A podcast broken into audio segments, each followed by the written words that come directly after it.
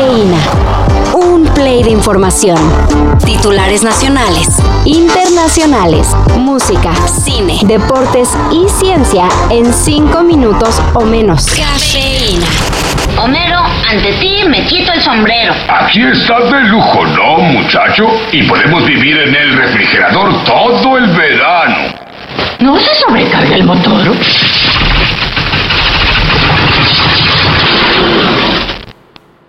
you put hacer que el horno?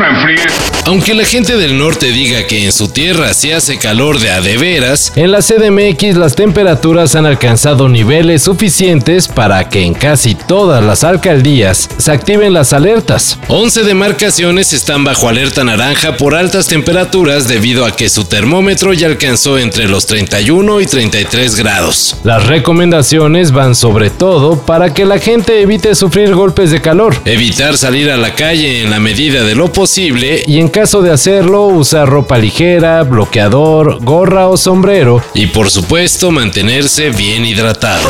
Levanten las manos como yo. El que quiere un vino en cartón. Justicia para huellitas es lo que se exige en redes luego de que se difundiera que en Puebla una joven llamada Vanessa torturó y asesinó a un perrito solo para presumirlo en internet. Compañeros de la chica, que es estudiante del CBTIS 86 en el municipio poblano de Huauchinango, fueron quienes reportaron que en efecto Vanessa adoptó al perrito solo con el fin de torturarlo y quitarle la vida, incluso compartiendo mensajes de WhatsApp donde la chica confiesa lo que hizo. No mames, Vanessa, ¿por qué le hiciste eso al perro? ¿Por qué me lo pediste si no lo querías? Yo me lo hubiera quedado. Y ella le contesta, ¿te confieso algo? Nada más lo quería para eso. No mames, Vanessa, ¿por qué lo hiciste? Porque quise. La Secretaría de Medio Ambiente ya presentó una denuncia ante la Fiscalía General del Estado. Half the people knew what was going on, the other half were ignorant in, in an event thinking they were having a great time while there's someone shooting the campground. Chaos and confusion in the hours after last night's shooting. Tonight, we're breaking down where it happened and how some had no idea. Un nuevo tiroteo se reportó en Estados Unidos. Ahora fue mientras se celebraba el festival Beyond Wonderland en Washington. Un sujeto comenzó a disparar en la zona de acampar, asesinando a dos personas e hiriendo a tres más. Debido a lo multitudinario del evento, el saldo pudo haber sido mucho peor, pero afortunadamente la policía actuó rápido para detener al tirador. Como era de esperarse, tras lo ocurrido, la organización del festival canceló totalmente el evento no es ser valiente ir y, y, y, pegarle una piña, una trompada a un rival, eso no, no se justifica, no, no hay necesidad. Eh, competitivo es en ganar los duelos, en querer la pelota, en jugar. Luego de una vergonzosísima derrota ante Estados Unidos en la semifinal de la Nations League, México se quedó con el tercer lugar del torneo al derrotar a Panamá 1 a 0. El solitario gol de los dirigidos por Diego Coca fue anotado casi al inicio del partido por Jesús Gallardo.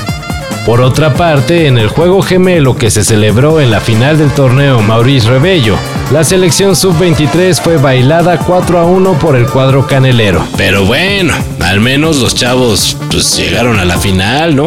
Si vamos a creer que lo vamos a solucionar en, solucionar en cuatro meses, estamos completamente equivocados.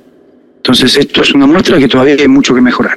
Hay que seguir trabajando juntos y más que nunca de puertas para adentro para poder solucionar los problemas que hay que solucionar.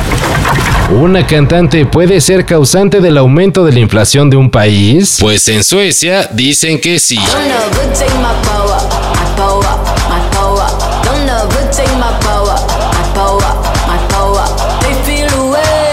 Autoridades del país escandinavo reportan que el concierto de Beyoncé en el municipio de Solna hizo que los costos de servicios y productos se elevara de manera considerable, lo cual impactó en la inflación registrada en mayo. Probablemente 0.2 o 0.3 puntos porcentuales, principalmente por la demanda de hoteles.